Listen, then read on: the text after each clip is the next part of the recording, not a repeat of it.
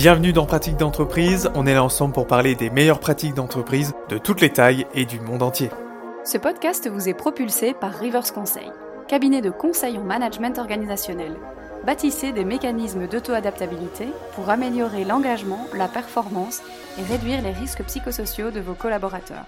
Rendez-vous sur reverseconseil.com pour parler de l'avenir de votre entreprise. Eh bien bonjour à tous, bienvenue dans Pratiques d'entreprise.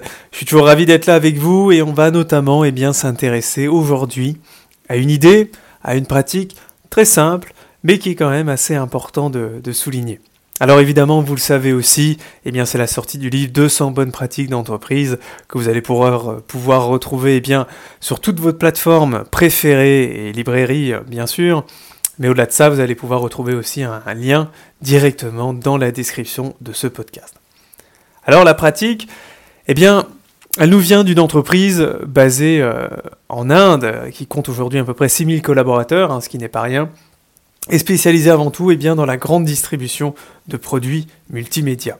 Alors la pratique, c'est que, afin de créer un environnement totalement solidaire et collaboratif, les dirigeants ont créé un petit programme de remerciement qui est destiné à tous les collaborateurs. Ça veut dire quoi ? Ça veut dire que les employés peuvent offrir une carte. Vous m'avez simplifié la vie. C'est pas très compliqué, cette carte, elle va permettre quoi ? De gratifier surtout les collègues qui les ont aidés à accomplir une tâche, à les remercier. Mais ça permet de officialiser les choses, en quelque sorte. Voilà. Et donc, au final, cette carte, elle peut être aussi obtenue, quand vous avez soutenu quelqu'un dans des moments compliqués, dans des difficultés liées à tout simplement un projet ou tout simplement quand vous l'avez aidé.